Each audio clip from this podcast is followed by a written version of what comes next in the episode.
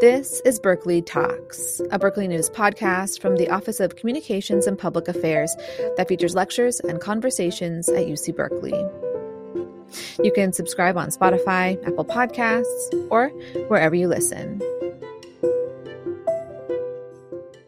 Good morning, everyone. I'm Susan Hoffman, the director of the Osher Lifelong Learning Institute at U C Berkeley.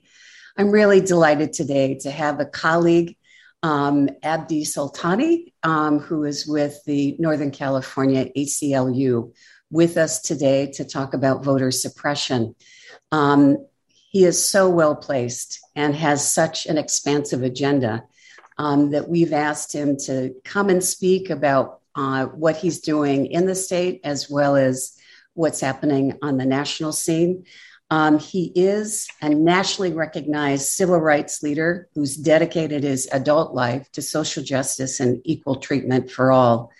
As the executive director of the A C L U of Northern California, he's been quite expansive, looking at ways that the A C L U could be more of a presence in the Central Valley and at the state capitol. Having myself spent a decade at the state capitol representing the arts, I know uh, how important the Central Valley is to the polemics and to the legislative agenda there. And so I am delighted that with that focus. I also just simply mention he is, he's been recognized not only by the Gerbode Foundation as um, a leader in the nonprofit community, but also has a Levi Strauss Foundation Pioneer and Justice Fellowship. So uh, with that, Abdi Soltani, the floor is all yours. Welcome. Great. Well, thank you very much, Susan, for intro- this kind introduction and for welcoming me to be here as part of the conversation. And to each and every one of you who's taking the time to be here, I really want to underscore, you know, how important this time is for our country and how essential it is for every citizen and for every person to be at the height of our vigilance. Um, A C L U has been working to defend the Constitution and the rights of all people since its founding in nineteen twenty. And there have been enormous challenges facing civil liberties and civil rights over the course of that entire century, uh, whether it was at the time of our founding in the in the twenties in the face of the horrible racial violence of lynchings that was uh, th- happening throughout the country in the nineteen twenties. You know, that was the era in which the President of the United States um, had a showing of a film that was extremely racist, Birth of a Nation, in the White House um, that justified the narrative of the lost cause of slavery. And that was shown in the White House, the United States of America, in the nineteen twenties.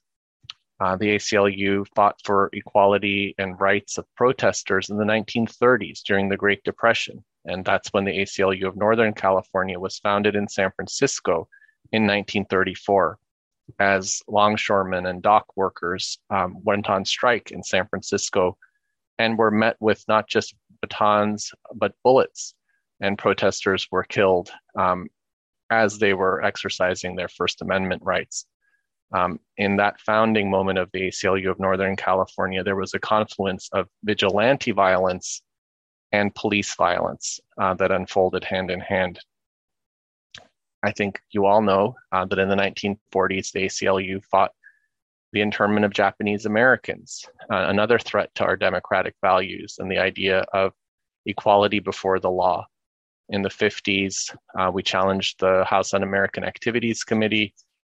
And all through these decades, the fifties, sixties, and onward, challenging racial inequality, defending the right to vote, um, helping to implement the Voting Rights Act after it was passed throughout the southern states, fighting for marriage equality, coming into the more contemporary era. The reason I paint that long story is that the risks to our democracy are always there. It takes people like yourselves and people who may be listening to this after the event to be the guardians, whether you're a person or a citizen, to be the guardians of our constitutional rights and this is where I speak without hyperbole, is that the events of January sixth, where a sitting president of the United States invoked the words that Donald Trump did, persistently trying to undermine a free and fair election, persistently tried to undermine the peaceful transfer of power that is the hallmark of our basic constitution since its founding, is unprecedented. We have had periods of violence, political violence that I'll talk about today. Um, but what we have just seen in January was really unprecedented. Now, it's not without precedent that there's political violence in this country and the undermining of free and fair elections through violence. But this is a very unique and perilous moment in American history. And it's going to take all of us uh, to be vigilant in defending the right to vote, in protecting free and fair elections uh, going into the coming years. So what I'm going to do today is I'm going to take you first through a little bit of um, what I think are some of the most important moments in the history of the United States in terms of our ability to secure the right to vote and free and fair elections.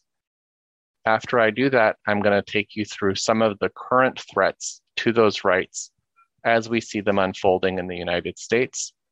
And then I'm going to talk with you about some of the work we're doing in California, because ours is one of the fifty states in this republic, and we have a responsibility also to make sure that voting systems and voting rights are protected in each and every one of our counties, as well as throughout the state. And Susan, I understand that we'll have time for question and answer and discussion, so I'll look forward to that portion of the event as well. Does this sound good, Susan? Um, Abdi, that sounds wonderful. That really covers a lot of the bases. Uh, thank you. Great.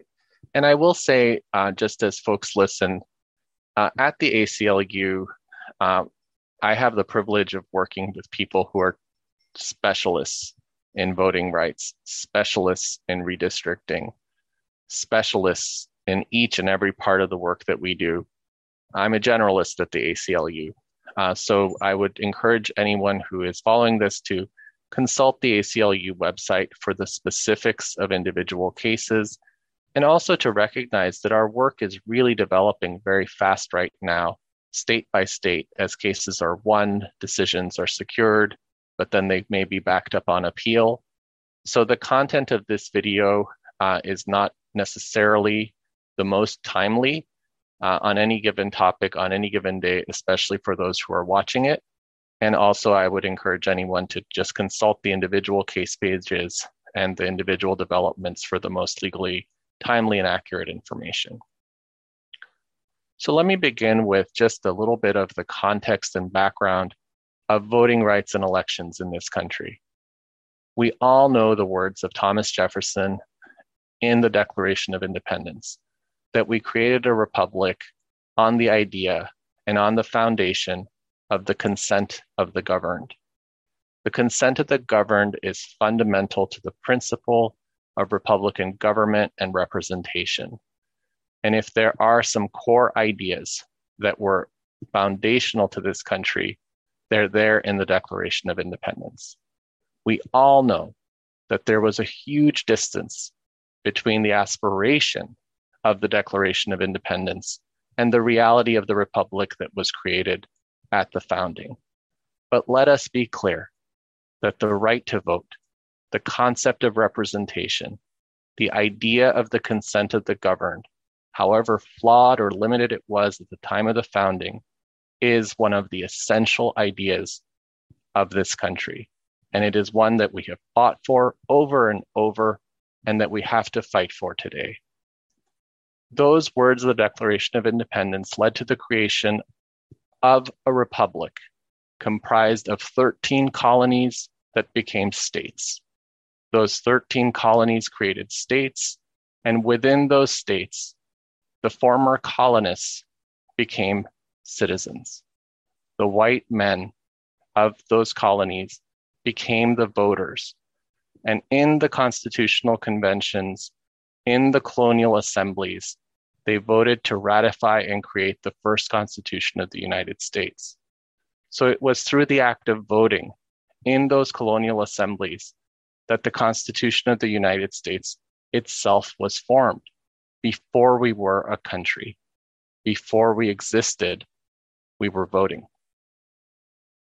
We all know that the Constitution was immensely flawed, as was the life and liberty of people in the country, most especially through the genocide of Native people that began in the thirteen colonies and spread west, most especially through the institution of chattel slavery, in which persons were not all citizens. Persons were enslaved as property. And we all know that women were excluded from the right to vote, including white women who owned property, uh, I believe in all the colonies at the time of the founding. The system of government that was created in the Constitutional Convention led then to a second constitution, the one that we know today, that strengthened the federal government and gave us the structure of government we have today. That includes a presidency with a four-year term. That is important. A peaceful transfer of power every four years from president to president since the time of George Washington, with the interruption of the election of Abraham Lincoln. The peaceful transfer of power between representatives in the House every two years and between senators every six. The Constitution that we know today at the time did not define who would vote and left that to the states, although it specifies that Congress has the right to set the rules of elections as it affects federal elections. Article four of the Constitution also says that the federal government will guarantee to each state a Republican form of government, if that had properly been interpreted since the founding. Each state would have been required to live up to the principles of Republican government from the beginning. But that is one of the most neglected parts of the Constitution, that since the beginning, the federal government had a responsibility to make sure that each state lived up to the responsibilities and principles of Republican government, but we failed to do that. So from that founding in the late seventeen hundreds, the country proceeds decade through decade through its territorial expansion. The future territories would become states, slavery would spread west, and the essential question of whether those territories would become slave states or states that would bar slavery roiled the country. These battles of the Civil War were fought first, state by state, territory by territory. The Civil War we know today was first fought in Kansas and in Nebraska, in the Kansas and Nebraska Wars. Those questions were fundamental, and California played a place in it through the gold rush, which expedited the spread of slavery, the question of westward expansion, and whether slavery would spread west or whether freedom would spread west. It's no coincidence that in eighteen forty-nine, when we had the gold rush in California and California was admitted to the country, that it was only a decade later that the Civil War began, because these questions became more front of mind and more urgent.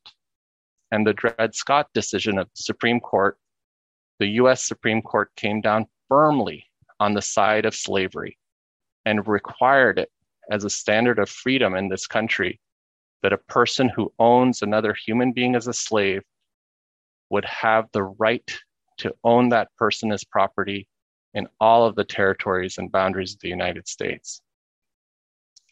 That became ultimately the catalyst for a movement for free soil, the election of Abraham Lincoln as the first presidential candidate who spoke not to abolish slavery, but to limit it, to constrain its growth so that slowly, perhaps, it would meet its demise. That alone was enough for the states in the South to revolt. And they did not agree to a peaceful transfer of power to a new president and sparked the Civil War. The right to vote at that point was still limited to white men, mostly in states based on rules that also required property, frequently that excluded people who were poor or people who were formerly, uh, certainly who were in jail or who had been convicted, state by state. There was no national definition of citizenship, no national right to vote, and we enter the Civil War. Coming out of the Civil War, the country passed three amendments to the Constitution. And I want to just emphasize that the freedom struggle of Black people to abolish slavery in alliance with the movement to abolish slavery is itself an epic story uh, that deserves multiple presentations by the Osher learning community. The thirteenth Amendment abolished slavery. The fourteenth Amendment established fundamental principles in Section one that says all persons born in the United States and subject to the jurisdiction thereof are citizens of the United States. I am deeply loyal and grateful for the fourteenth Amendment, because in nineteen seventy-three, at the time of my birth, it is that sentence of the fourteenth Amendment that granted this child of Iranian citizens the right of citizenship in the United States. The fourteenth Amendment also provides the core words of equal protection under the law, among many other features. But as powerful as the fourteenth Amendment was, the abolitionists of the time called it a total surrender. And the reason is that the fourteenth Amendment provided a path by which the former officers of the Confederacy could regain their citizenship, and it had no further protection for voting rights, except to say that if one of these few, uh, former Confederate states or any state in the future suppresses the vote of a portion of its population, it will lose a proportional amount of representation in Congress. Imagine that. After the blazing and the burning of this country through four years of civil war, that that is as far as the fourteenth Amendment went to protect the right to vote for those people who had just been named citizens in Section one of the fourteenth Amendment. Imagine that. All it said was that if a state suppresses the vote, it will lose a proportional share of its representation in Congress. It didn't say you cannot suppress that vote. It just said if you do, this would be the sanction. Immediately, in the age and the days after the Civil War, the political violence against Black people, as well as white men in the South who were on the side of the Republic and on the side of the Union, was fierce. This history in the ashes of the Civil War of that political violence was stunning. And Congress took note, and powerful voices like Frederick Douglass, who had dedicated his life to first abolishing slavery and then to securing the right to vote, kept their voice, and that led to the passage of the fifteenth Amendment of the United States Constitution. The fifteenth Amendment says that the right to vote shall not be abridged on account of race or previous condition of servitude. But the fifteenth Amendment itself was a compromise. It did not have more expansive language to set or create an affirmative right to vote. And there were versions of the fifteenth Amendment that would have gone further, but the votes were not there in the Congress or to ratify it in the states at the time. The fifteenth Amendment more expansively could have said that there shall be no literacy tests, no property tests, or similar things of that sort, but it didn't. And in part, it's because Black people and others who had fought for equality were not themselves yet at the table in all the states or in Congress in order to secure a more expansive fifteenth Amendment. Picture that. At the time of the founding, the white men in the colonies were at the table when they were creating the Constitution, but not yet were the gains of the fifteenth Amendment fully in place, such that the people who would be fighting for a stronger fifteenth Amendment would have had a voice in it. Do you follow me? So the fifteenth Amendment itself was limited and a compromise according to what could be achieved through the white-dominated power structure in the states and through the white-dominated power structure in Congress, even when the radical Republicans, the Thaddeus Stevens and others who were the champions in Congress, had the upper hand. That's all that could be achieved. From there, there's a period of ten years of the Reconstruction in which Black men could vote.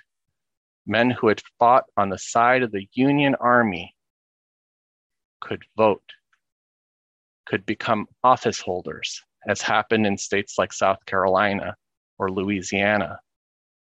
And there was what many have called a new birth of freedom, a second American Revolution, and a second founding. But it faced political violence. And after ten years, Reconstruction came to an end. And that itself could be, Susan, the topic of an Osher talk in and of itself, if you haven't had it already.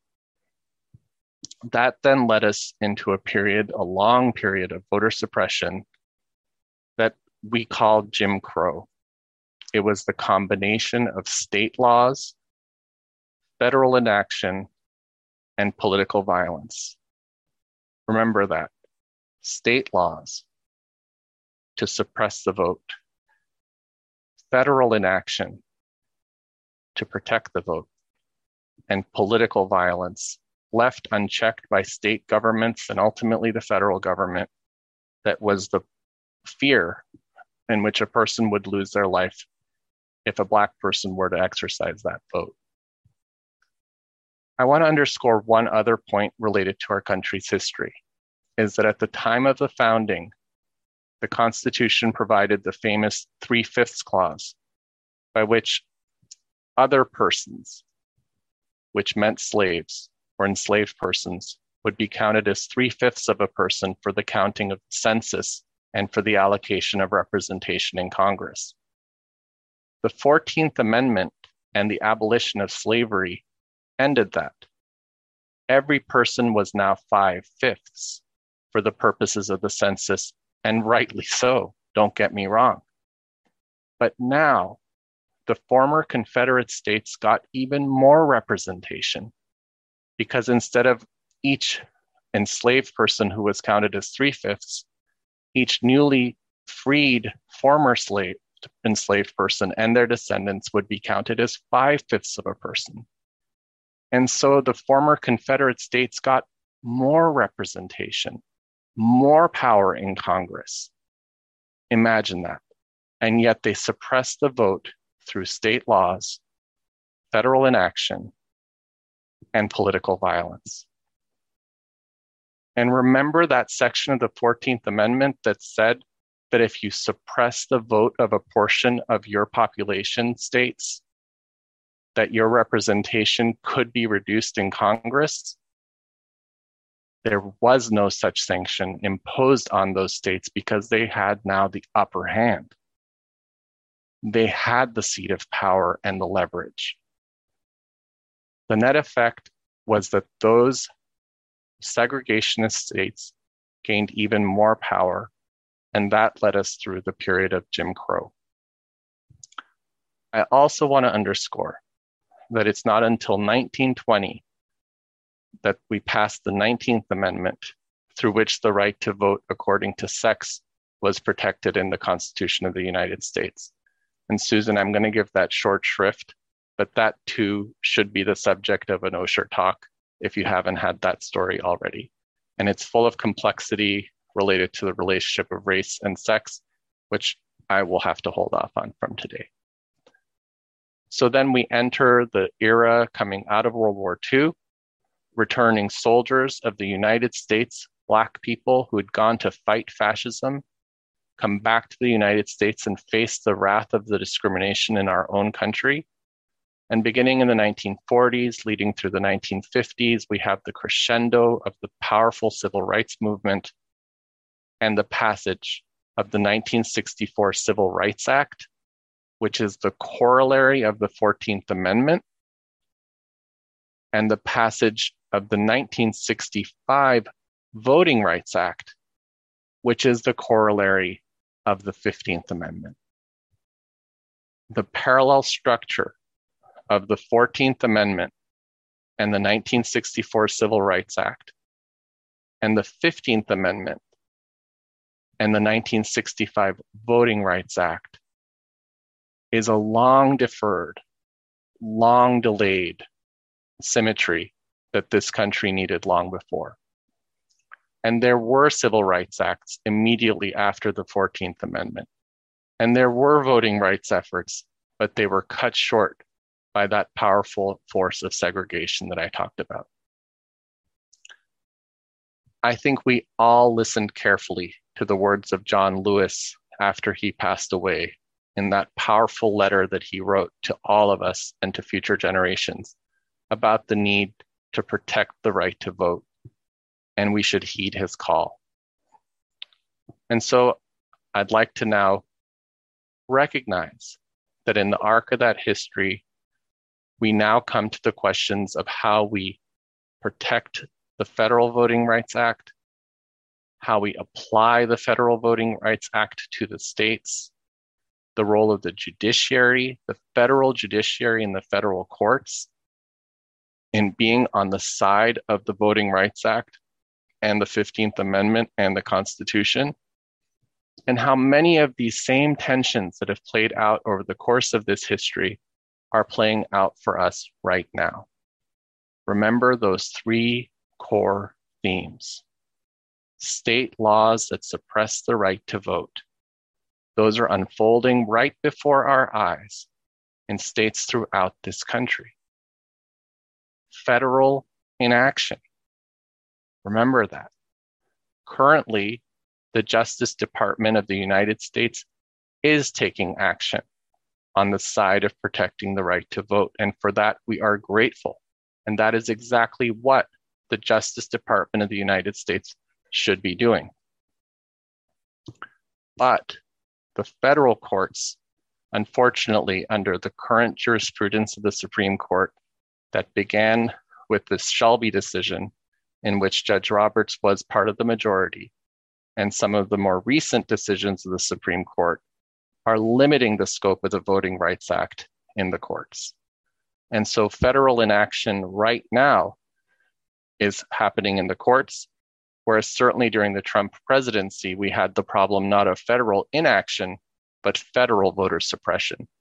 Uh, but under the current administration, the federal government is taking steps to protect the right to vote, but in the face of diminishing and horrible decisions of the Supreme Court that are limiting the scope of the Voting Rights Act. So we had state laws that suppress, federal limits of federal enforcement, and political violence. And it was political violence that unfolded on the steps of the Capitol and in the Capitol in order to suppress the transfer, peaceful transfer of power. And there can be no room for political violence in relation to people's right to vote. But political violence can take the form of more subtle forms of intimidation. And in fact, some of these state laws that are passing are creating that more subtle form of intimidation by having people who are completely unqualified, you know, be stationed in polling places to intimidate voters, uh, which is different than the work of a normal poll worker or a normal person who's there to just monitor a fair election. So we just have to be careful of that style of voter intimidation while providing for transparency uh, in elections at the same time. So let's turn now to what we're seeing unfold in the country, and then I'll speak about California, and then we'll open it up to questions. right now in states around the country, we're seeing, uh, we're seeing a wave of voter suppression laws of the kind that we have not seen in decades. This includes in the state of Texas, a state in which a growing and very diverse population is registering to vote, uh, new people becoming citizens, people registering to vote. So Texas is an absolute key battleground state in terms of voting rights and the legislation that's passed that we're fighting at the A C L U. Georgia, another critical battleground state in the right to vote, where we've seen in recent elections just a surge of people voting, uh, citizen, new citizens, as well as longtime citizens voting in large numbers. Michigan, each of these states, especially battleground states, are ones that we are really vigilant in defending the right to vote. We should also keep in mind that elections are won on the margin. And so voter suppression in the modern era may not have the kind of categorical exclusions that past voting suppression efforts did. Some of them do, I will be clear. Um, but to the extent that the voter suppression laws create an extra burden or weight or barrier for people to register to vote, remain registered to vote, to impact an election, and to truly impact power, marginal differences of ten thousand votes, fifty thousand votes, one hundred thousand votes make an enormous difference, and they matter. And that's why for the A C L U, it's fundamental to right, protect the right of every person who's a United States citizen to be able to register and to be able to cast that ballot and for that ballot to be counted. The forms that voter suppression takes include several. One is onerous voter registration requirements that create a significant burden on the person to vote.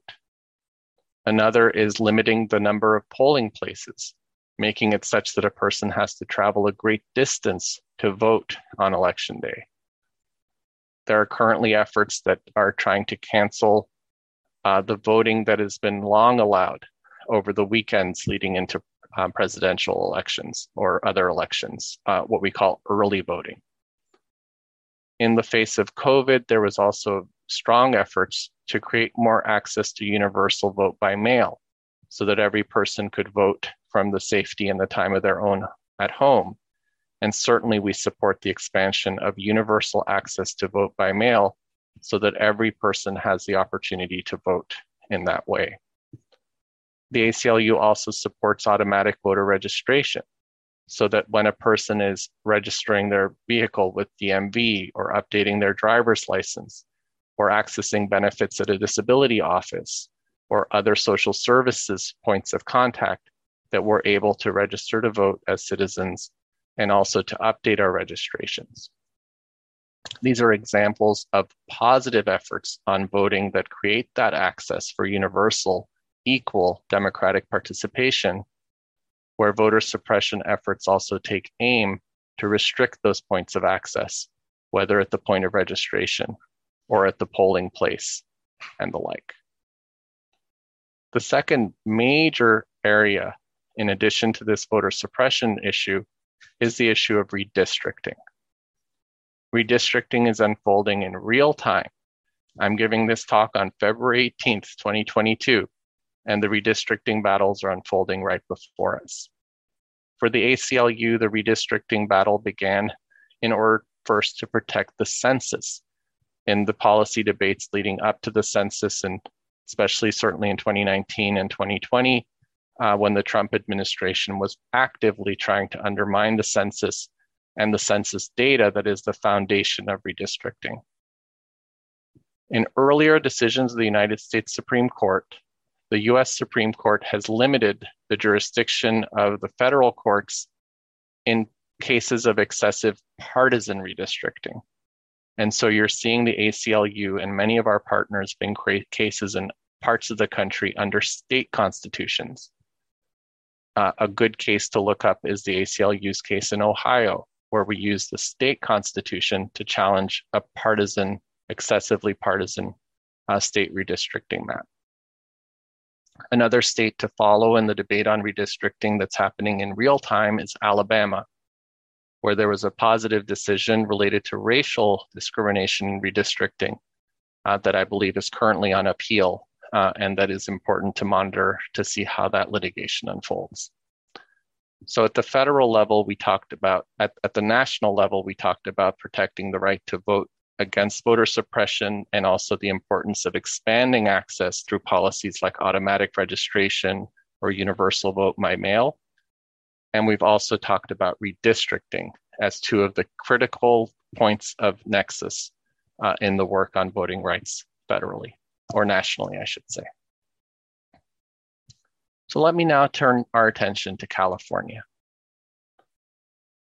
When we think about voting rights in this country, the way that our attention focuses on it tends to be with a focus on the battleground states in the presidential elections.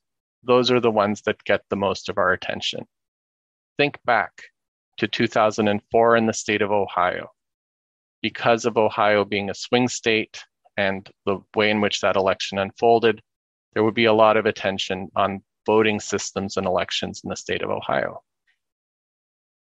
Think back to the election of George Bush versus Al Gore in Florida, in a state like Florida, where by virtue of the hanging chads, a presidential election was ultimately decided. So what I'm getting at is that we tend to focus on voting rights in those states which are battleground states. But it's been a long time since California was a competitive state, and a long time since it was a battleground state. And so when I came to the A C L U of Northern California in two thousand nine, to be completely candid with you, voting rights was not on high on our agenda. We did have a focus on the rights of people to vote who were in jail or formerly incarcerated, which was a righteous and necessary focus, but we did not have a broader program on California voting rights and elections. What we learned at that time was that California's voting and election systems were in fact worse than many of the states that we were fighting in other parts of the country where voter suppression was happening.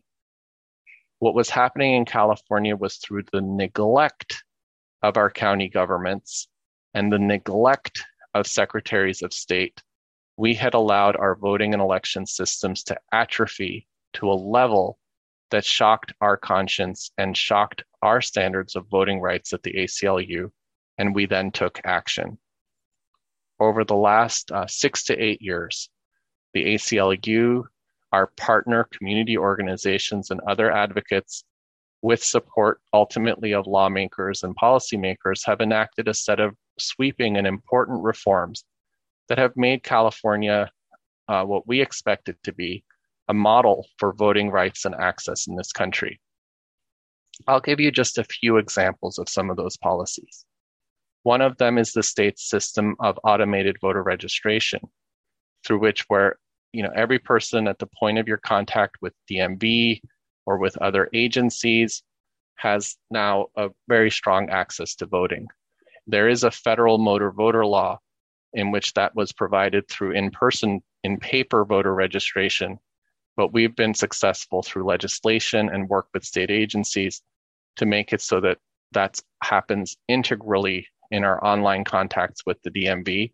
But we've also worked to ensure that other agencies, especially those that serve poor people, people with disabilities, people of color, disability offices as an example, are part of that robust system of voter registration.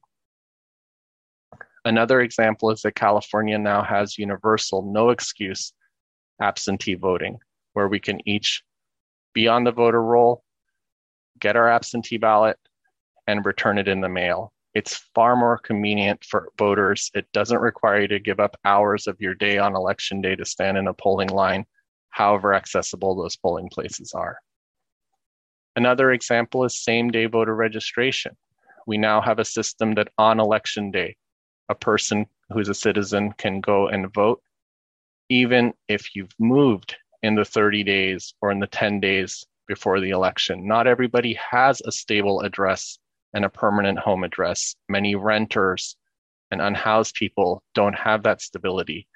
And so election day registration uh, through provisional balloting is another system that we've now created in California. What I'm really proud to report is all of those changes put together have resulted in California now having a rate of voter registration than we hadn't seen since before World War Two. And the level of democratic participation and the access to vote in our state is far in excess of what it was before these changes were enacted. Another priority has been that steady work to ensure that people who are currently in California jails or formerly incarcerated have the right to vote. In the twenty twenty election, on all the things that you as citizens had the opportunity to vote on the California ballot, there was one measure that got the highest percent of voter support on the entire twenty twenty ballot. And it was a ballot measure that the A C L U and our partners, especially a group called Initiate Justice, that's a tremendous organization, uh, helped put together with other partners, that said that at the end of the prison term, when a person leaves the gate of a state prison, on that day, they are again eligible to vote as a citizen of the United States and of California. And we removed the requirement that a person would have to wait and complete the term of parole before they could gain that right to vote again. And the reason that's important is not only for the people who are coming out of prison and want to vote on day one, but it's also the confusion that we see in the community of all kinds of people in our state thinking that they're barred for life from voting after serving a felony sentence. And so we have a crystal clear rule now that if you're not in state prison and you're a U S citizen, you can vote. You can vote if you're a citizen in jail. You can vote if you're a citizen in jail on a misdemeanor or a felony in jail. And you can vote the minute you walk out of the prison at the conclusion of a felony sentence. And so that also is a huge accomplishment. Let me say a word about Central Valley. It is a major priority for us to ensure the protection of the rights of the Constitution in California's Central Valley, in counties like Tulare County, Kern County, Stanislaus, San Joaquin. And that is a major focus of the A C L U of Northern California across all of our programs, all of our issues, including our work to protect the right to vote. With that, Susan, I think I should pause um, and see what questions you want to ask me, Susan. And also, I have not been able to follow the chat. Uh, so I'd love to maybe review the chat to see if there's some questions you'd want me to answer, Susan. Um, Abdi, thank you very much. Um, what a clear analysis, you know, of a sweeping history. Um, you know, from the federal inaction to uh, to the way that the states have had some jurisdiction to apply uh, decisions. I, um, I, I am looking at the chat right now. I do not see a question that has emerged, and so I will leap in there um, and ask a variety of questions. I think many of our members are Um, members of the A C L U. And just practically speaking, um, to be a member of the National A C L U, um, should we be a member both of the National as well as Northern California? Can you just explain uh, some of the benefits of that and getting Sure. you the support you need for your work? Yeah, thank you so much, Susan, for asking the question. And we really are grateful to each and every person who's a member of the A C L U and who makes the donation.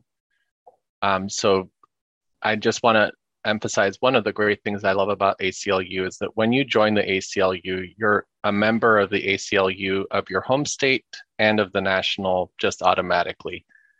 Um, so using the metaphor of voter registration, you only have to register once.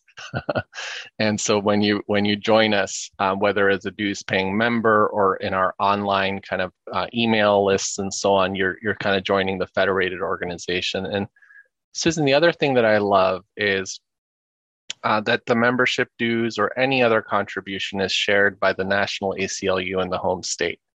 And we have a really strong system by which we make sure that in places like Northern California, where there's such generosity of support, uh, that a lot of that support goes to both the national A C L U, but also it's invested in uh, states like the South, in the South, um, or other states like Texas, the South, Midwestern states that need more resources than there may be locally available.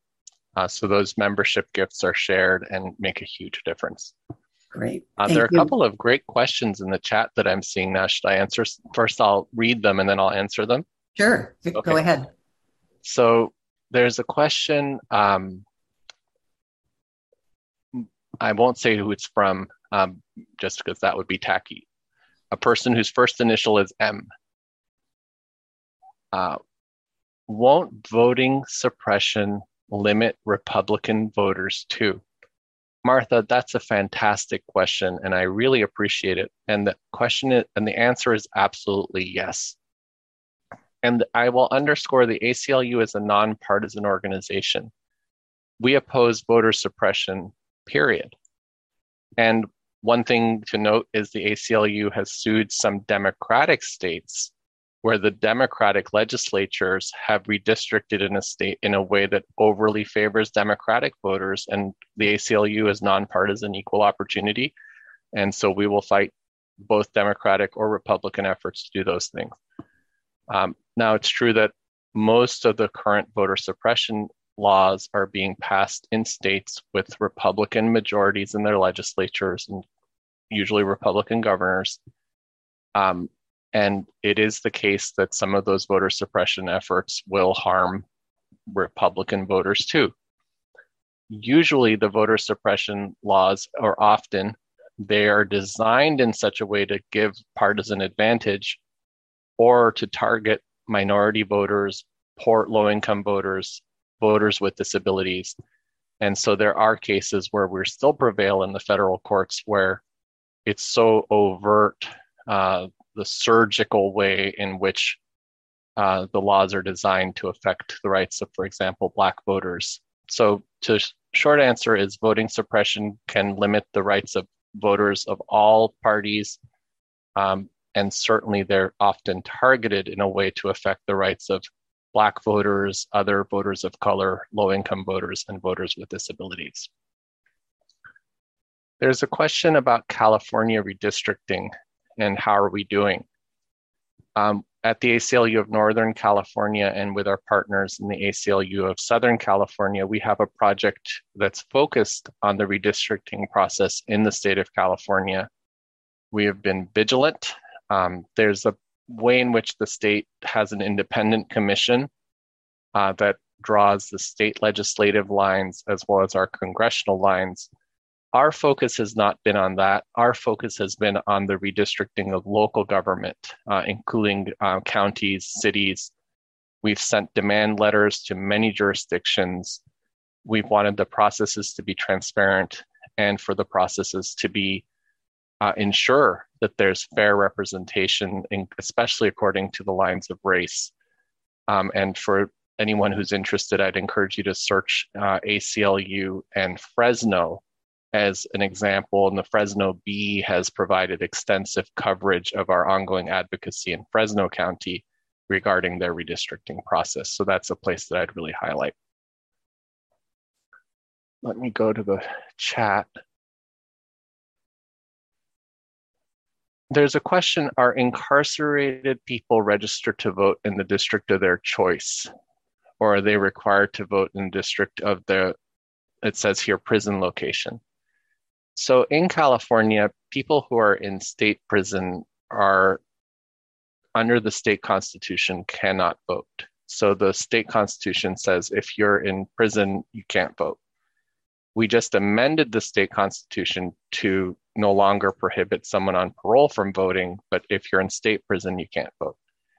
If you're in county jail, there's a structure into the law, and one that we are very vigilant with and that we work with very closely, a wonderful organization called Legal Services with, uh, for Prisoners with Children, and a network called All of Us or None of formerly incarcerated people. It's a powerful network. And for many years now, going on fifteen years with uh, one of our champions, Dorsey Nunn, who is a tremendous leader in our community. We've worked very hard to make sure that we're really getting down into the details of making sure that the jails provide voter registration and voting uh, within each jail. And and I could be wrong on this, but I believe that the um, location of the that person voting would be wherever the jail is.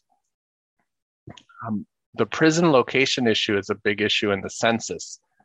Uh, and I believe, and I think I'm ninety-nine percent right on this, that a person who's incarcerated in prison for the census is counted as a resident of the location where the prison is, which gives additional representation and resources under the census to those locations where the prisoners are held, rather than the community from which the person would return or is from um, in their home home community. Okay, what else do we got, Susan, in the chat that you want me to? Uh, you have a question from Margot. Um, she says, I live in San Joaquin County. Can you explain a little more deeply as to the concerns of the A C L U that you're focusing on there in that county? Thank you for the question about San Joaquin County.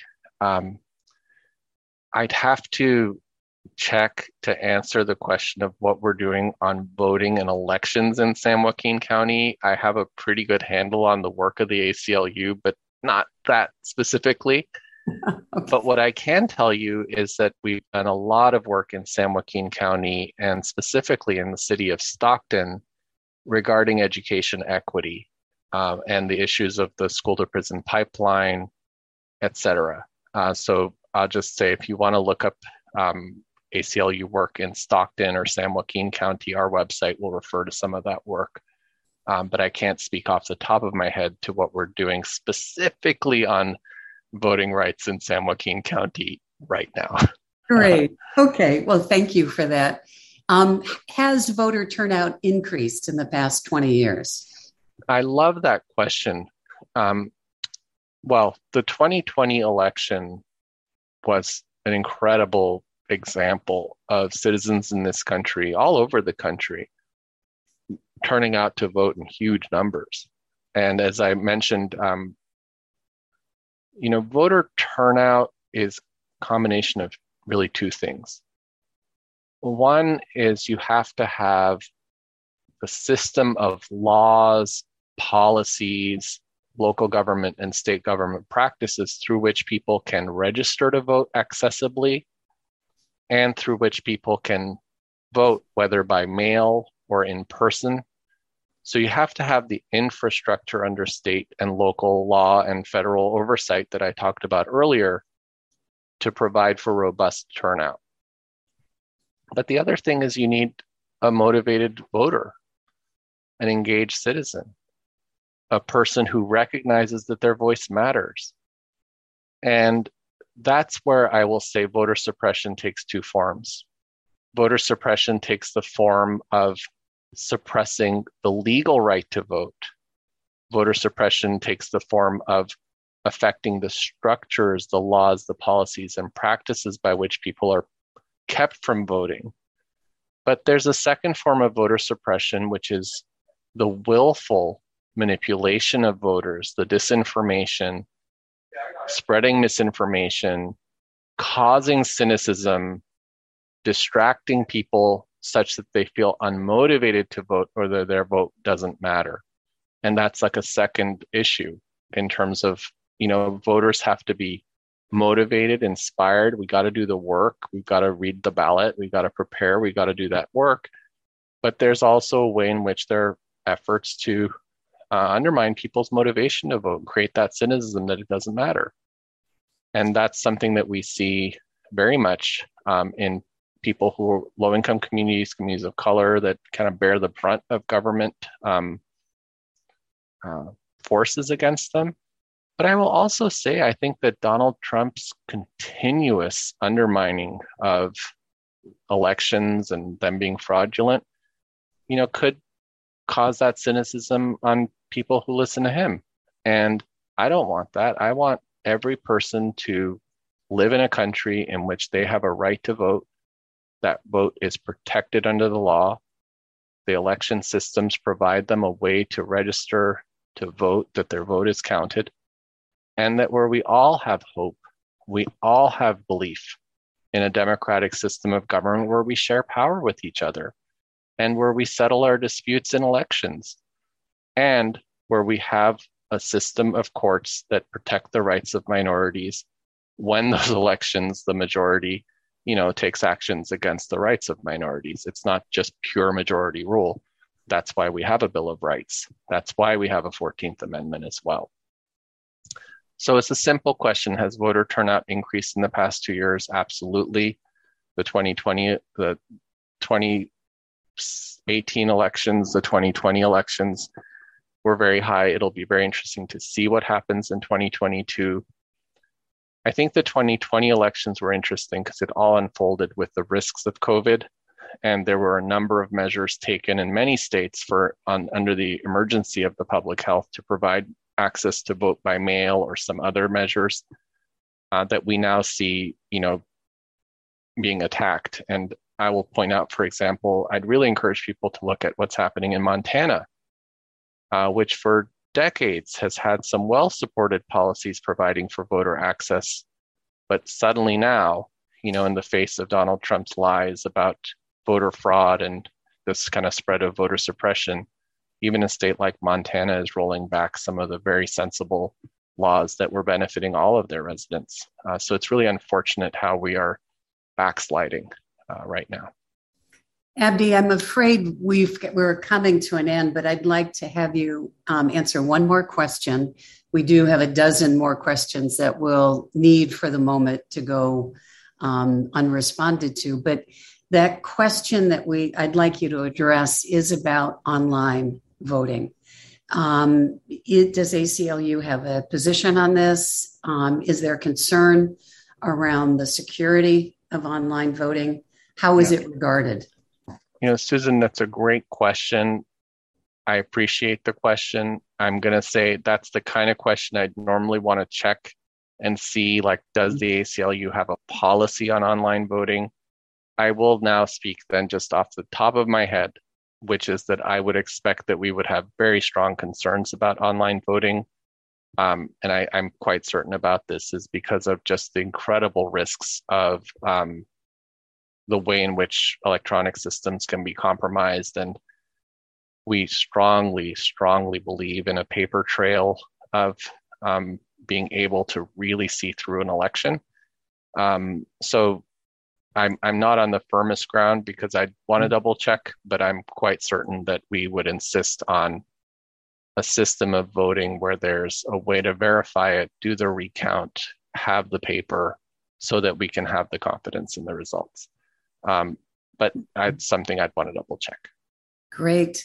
Well, Abdi, thank you very much for your time. I know you have a packed day and agenda overall, and I'm really glad you could spend this hour with us. We have your colleague, Emerson Sykes, is going to be with us. I believe it's on March fourth.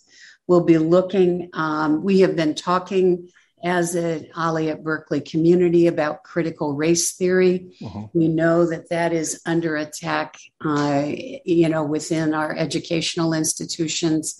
Emerson will speak to those issues um, on March fourth.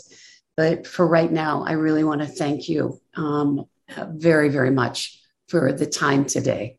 Great. Well, I appreciate the invitation. Thank you for having me. And Uh, thank you to everyone who's taking the time to listen to this, and please take action this year and every year uh, to defend uh, that most fundamental rights of all, uh, the right to vote. Thank you. You've been listening to Berkeley Talks, a Berkeley News podcast from the Office of Communications and Public Affairs that features lectures and conversations at U C Berkeley. You can subscribe on Spotify, Apple Podcasts, or wherever you listen. You can find all of our podcast episodes with transcripts and photos on Berkeley News at news dot berkeley dot e d u slash podcasts.